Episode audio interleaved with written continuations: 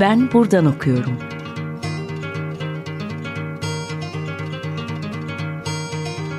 Edebiyat ve başka şeyler.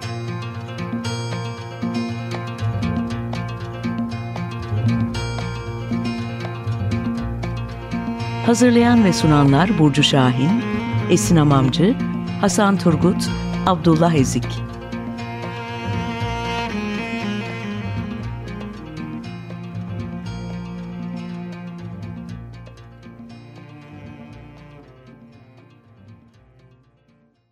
Herkese merhaba. 95.0 Açık Radyo'da Ben Buradan Okuyorum programındasınız. Bugünkü konuğum doktor öğretim üyesi Mimar Sinan Güzel Sanatlar Üniversitesi doktor öğretim üyesi Ali Kayal. Hoş geldin Ali. Ali. Hoş buldum, merhabalar. Ali ile bugün e, Art Deco konuşacağız. E, asrileşen İstanbul 1923-1940 yılları arasında İstanbul'da güzel sanatlar ve mimarlık alanında Art Deco başlıklı çalışması e, üzerine sohbet edeceğiz. Biraz da e, İstanbul edebiyat ve sanata etkilerinden, yansımalarından bahsedeceğiz. Çalışma alanın e, üzerine konuşurken e, tabii biraz ben kendi alanımı da dahil edeceğim.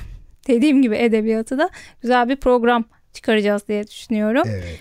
E, ilk soruna başlayayım o zaman. Bu çalışman asrileşen İstanbul 1923-1940 yılları arasında İstanbul'da güzel sanatlar ve mimarlık alanında Art Deco başlıklı doktora çalışmanda. Art Deco'nun 1910-1930'ların sonlarına dek İstanbul'daki izlerini sürüyorsun. Gerek mimarlık, gerek resim, e, heykel gibi alanlardaki etkilerine değiniyorsun.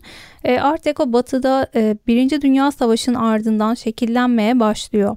20'li 30'lu yıllarda yaygınlık kazanıyor ve sanatın neredeyse her alanında kendini e, gösteriyor. Modern tavrın bir temsilcisi oluyor.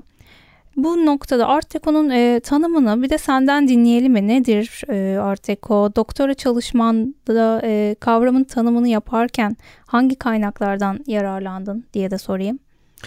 Ee, aslında bunun tam bir tanımını yapmak zor.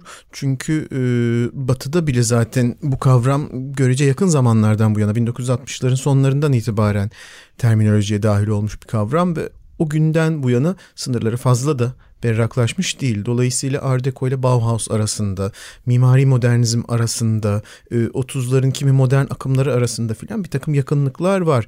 Ama kabaca bugün Art Deco diye adlandırdığımız bir estetik bilgi alanının olduğunu da söyleyebiliriz e, bu kabaca iki savaş arası dönemde batıda ortaya çıkan e, kökenli modernizmden ve kübizmden olduğu kadar klasik dönem üsluplarına da atıfta bulunarak kurgulayan e, bir uzun süre bir dekoratif üsluptu, bir süsleme üslubuydu. E, fakat zamanla e, savaş döneminin kontekstini de işin içine alarak baktığımızda bunun aslında e, o savaş arasındaki dönemin özlemlerini, özgürleşmesini, e, arzularını, toplumsal çalkantılarını falan da dikkate alan e, müstakil bir estetik olduğunu fark ettik. E, dolayısıyla en iyi şekilde aslında böyle tanımlanabilir Art Deco. Yani bu iki savaş arasındaki dönemin ki bizde özel olarak bu isimle çalışılan bir e, alan, bir dönem değil ama Batı'da interwar period deniyor buna. E, o dönemin görsel kültürünü oluşturuyor Art Deco. Dolayısıyla bunun tüketimle ve reklamlarla, tüketim ideolojisiyle, e, afişlerle filan çok yakından ilgisi var. Kozmetikle ilgisi var, moda ile ilgisi var, sinema ile ilgisi var, kitle iletişim araçları ile ilgisi var. Ama bir yandan e, ev içi dekorasyonunda Art Deco etkilerini görüyoruz. Heykelde bir Art Deco muhakkak var. Resimde özellikle geç kübizmle paslaşma halinde bir Art Deco var. Ama en kısa ve en e, açıklayıcı tarif iki savaş arası dönemin Batı dünyasının görsel kültürü olabilir. Bunun içine sanatı da katıyoruz tabii ki.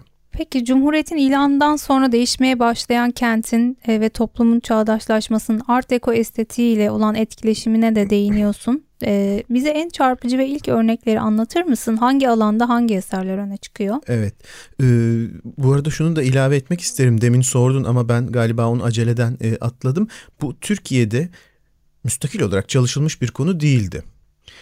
Dolayısıyla e, Art Deco sadece mimarlık hı hı. alanındaki bir e, söylem, bir diskur olarak ele alınıyordu. Ben onu e, neredeyse bütün sanat alanlarında izini sürebileceğimiz bir e, estetik söylem olarak ele aldım.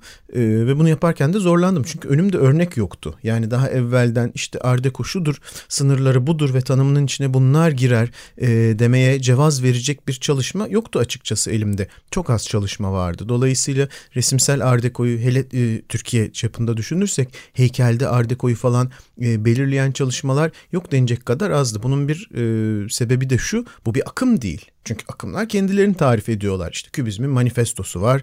Efendime söyleyeyim Bauhaus'un bir okul zaten bir ekol dolayısıyla bir takım iddiaları var. Ne bileyim fütüristlerin manifestosu var. Hepsi ortaya çıkıyor ve diyor ki ben şunu şunu şunu şunu yapıyorum. Benden evvelkiler bunu yapıyorlardı ben onlardan farklıyım. E, bir akım bir izm bunu yapar zaten fakat Art böyle bir manifesto da yok. Dolayısıyla çok özel koşulların e, ışığında oluşmuş hakikaten ne akım ne üslup ikisinin ara kesitinde duran modern bir estetikten bahsediyoruz. Dolayısıyla kendini tarif etmediği için bizler ardekocularız diyerek ortaya çıkan bir sanatçı topluluğu olmadığı için ve ardeko ismi bile 1920 ve 30'ların sanatçılarına 1960'lardan bakarak yerle yapıştırıldığı için e, aslında özellikle Türkiye Art tanımlarken epeyce zorlandım. Dolayısıyla bir noktada aslında e, ben belirlemiş oldum bu estetiğin Türkiye'deki parametrelerine dair standartları. Bu çok büyük bir laf farkındayım. En azından e, işte bir takım sınırlar çizdim. Bunu geliştirecek olan başkalarının da katkısı beni çok memnun eder. E, senin soruna dönecek olursak yani mesela bizim sanat tarihini başka bir şekilde okumamıza bir olanak verebilir Art Deco. Müstakiller, D grubu 20'li yılların 30'lu yılların resimsel atılımlarının önemli bir kısmında biz Art Deco etkilerini görüyoruz. Özellikle André Lotte'un öğrencisi olarak Fransa'ya giden sanatçılar orada kübizmi öğreniyorlar, geç kübizmi öğreniyorlar, düzene dönüş estetiğini öğreniyorlar, klasisizmden haberleri var. E buraya dönünce yaptıkları şey Art Deco'ya tekabül ediyor. Bu arada şunu da söylemek lazım. Bizdeki Art Deco batıdaki kadar e, yaldızlı değil. Çünkü bu aslında bir zümre sanatı bir yandan. Bir üst zümre sanatı. Fransa'da e, bunu destekleyen bir burjuvazi var, varlıklılar ve zaten orada koleksiyonerlik e, pratiği birkaç yüzyıldır devam eden bir şey. Ama bizde bunun muadili olan bir burjuvazi yok ya da varsa bile bu kadar güçlü değil. Onların böyle bir toplama e, geleneği edinmiş olmalarından kolay kolay bahsedemeyiz. Sanatçıları burjuvazi desteklemiyor, devlet destekliyor Türkiye'de. Dolayısıyla bizdeki Art Deco ideolojik içeriği de olan bir şey. Yani e, hep modernleşmeyi ve işte Gazi'nin yaptığı devrimlerin etkisini görüyoruz biz İstanbul Art Deco'sunda resimden bahsediyor olursak eğer. E, tam bu noktada toplumun çağdaşlaşması kısmını açmış olduk. Peki e, şehre nasıl yansıyor? İstanbul'a nasıl yansıyor? Art Deco estetiğiyle olan etkileşimi nasıl? E, İstanbul'un bize en çarpıcı en ilk örneklerden e, bahsedebilir misin? Evet. E, kamu yapıları alanında şimdi kent denince öncelikle biz sokakları, binaları ve genel olarak işte mimarlığı ve şehir plancılığını anlıyoruz. Ben öyle anlıyorum. Fakat e, bu kamu yapıları alanında çok da etkisini gördüğümüz bir üslup değil. Çünkü Türkiye'de devlet daha ciddi ve Ardeko'yu bence biraz o dönemde Ardeko'da denmiyor ama işte bu yani bir çeşit süslü modern bir üslup görünce teşhis etmek kolay zor değil. Ee, de, kamu yapıları biraz daha ciddi fasadı olan, daha ağır başlı, Türk devlet geleneği dediğimiz şeye uygun ağır ol molla desinler cephesinde yapıları e, benimsiyor. Ama örneğin mesela e, sıra selvilerde bir gezinti, e, gümüş suyundan şeye doğru stadyuma doğru yapılacak bir gezinti, Alman konsolosluğunun karşısındaki binalara şöyle bir alıcı bakıyla gözüyle bakarak yapacağımız bir gezinti. Rahatlıkla bize Art Deco mimarlıkta kendini nasıl var ediyor bunu söyleyebilir. Nişantaşı, Şişli 1930'larda Osman Bey, e, Kurtuluş, Tatavla o zamanlar, Pangaltı bütün bu muhitlerdeki yapı stoğu çok belirgin bir şekilde Art Deco. Dolayısıyla e, 1930'ların romanlarında ya da edebiyat dergilerinde bir kübik evdir gidiyor. Kübik ev, evet. kübik mobilya. O kübik aslında o Art Deco'ya denk gelen bir şey. Yani onun üzerinden tanımlıyor kendini. O zaman Art Deco denmiyor. Geometrizasyon görüldüğü zaman mimaride hemen kübik diyorlar. O kübiklerin önemli bir kısmı Art Deco. Onun dışında 30'ların e, film afişleri, 30'ların biliyorsun Yeşilçam o dönemlerde çok zayıf. Yani şimdi olduğu gibi arka arkaya filmler çevrilmiyor. Ama ve bir yandan da o çevrilen az sayıda filme bakıyoruz. İşte Bob Hair dediğimiz o kısa saçlar, kadınların kıyafetleri, mobilyalar, dekor filan orada hep Art Deco'nun izlerini biz görüyoruz. Ee, vitrinlerde görüyoruz.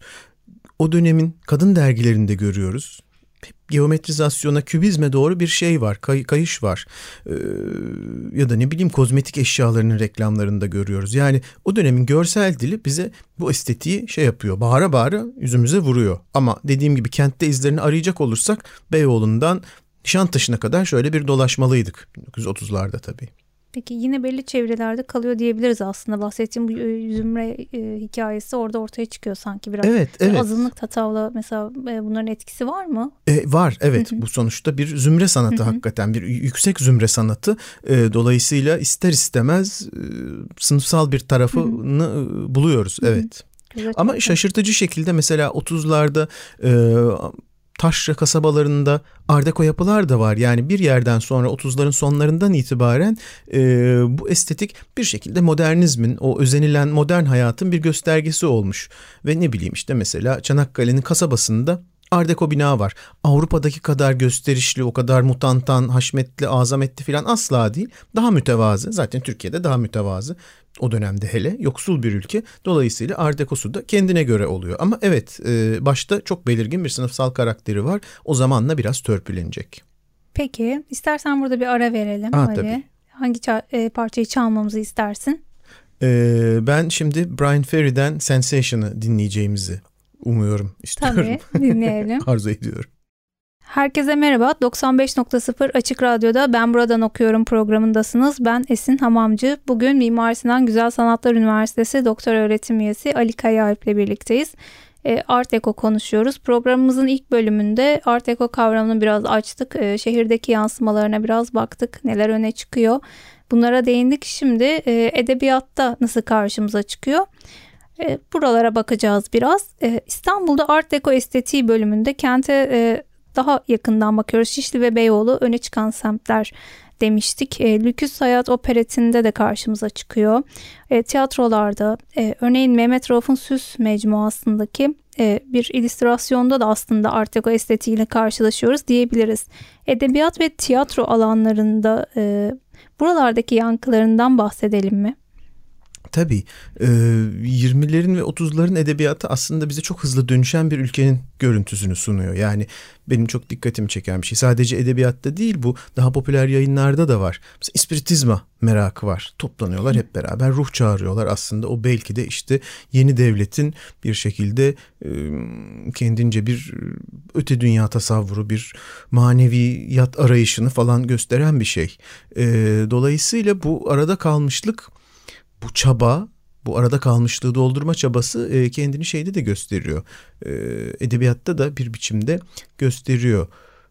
Ülküs Hayat, Operatif evet. vesaire ee, buralarda da yani süs mecmuası. Kesinlikle yani mesela 30'larda yapılmış olan bir röportajı bulmuştum. Safiye Aile ile yapılmış evet. bir röportaj. Talimhanede bir evi var. Gidiyorlar ev Ardeko. E, operetlere bakıyorsunuz operetlerde bütün dekorlar e, o etkiyi o estetiği bize gösteriyor. Ve bir yandan da çok belirgin bir tema var. Yani hep birlikte asrileşeceğiz. Hep birlikte batılılaşacağız. Bu romanlarda da var. Peyami Safa'nın o dönemki romanlarına bakıyorsunuz. Sözde Kızlar biraz daha erken tarihlidir. E, Fatih Harbiye hep iki kutup arasında bocalayan insanların hikayelerini anlatan romanlar bunlar. O Sözde Kızlar'da bütün o eğlencelerin falan yapıldığı apartmanlar aslında Şişli'deki apartmanlar Ardeko apartmanlar. Yani e, orada yaşanan hayat bir biçimde bize şeyi gösteriyor. O yeni modern ve asri hayat bu Ardeko estetiğini bize gösteriyor, haber veriyor. Hüseyin Rahmi Gürpınar'ın bir hikayesini hatırlıyorum. Ee, hangisi daha zevkli olabilir ismi?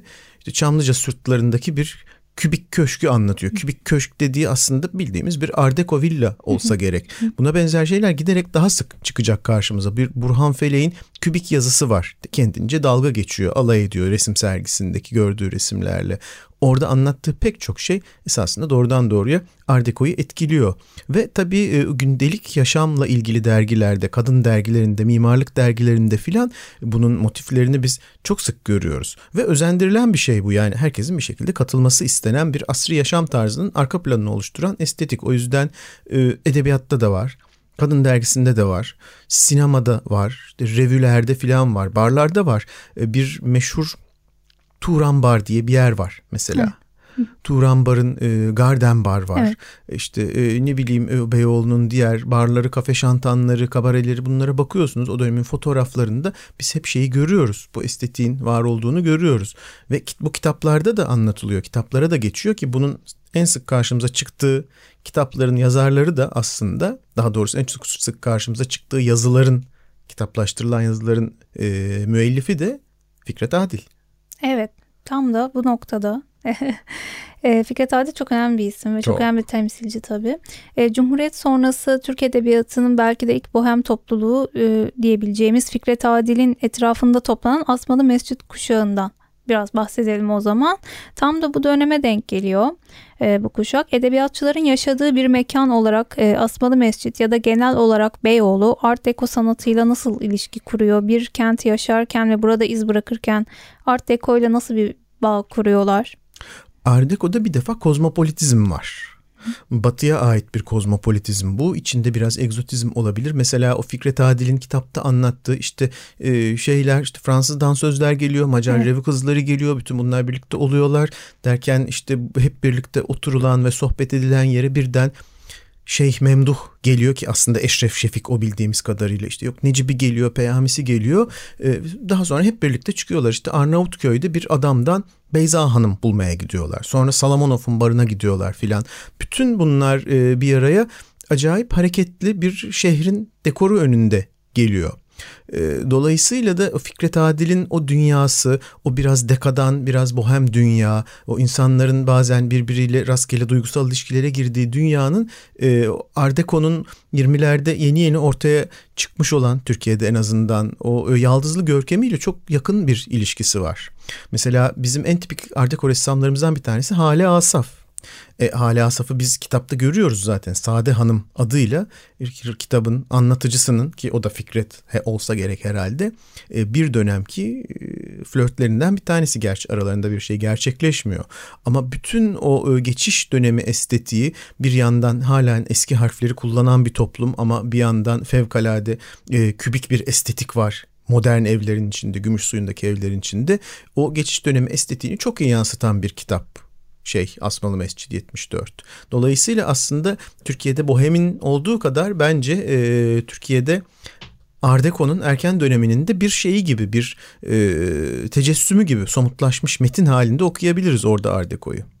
Evet bu e, romandan çıkaracak çok şey var. Yine Intermezzo e, kitabı da aynı şekilde ki evet. Garden Bar diye de bir e, kitabı var evet. yine Fikret Adil'in. E, Art konusunda buralara bakmak bize çok ufuk açıcı olur diye Kesinlikle. düşünüyorum. Özellikle Garden Bar geceleri evet. ve e, Asmalı Mescit 74 iki temel metin hakikaten onu anlamak için.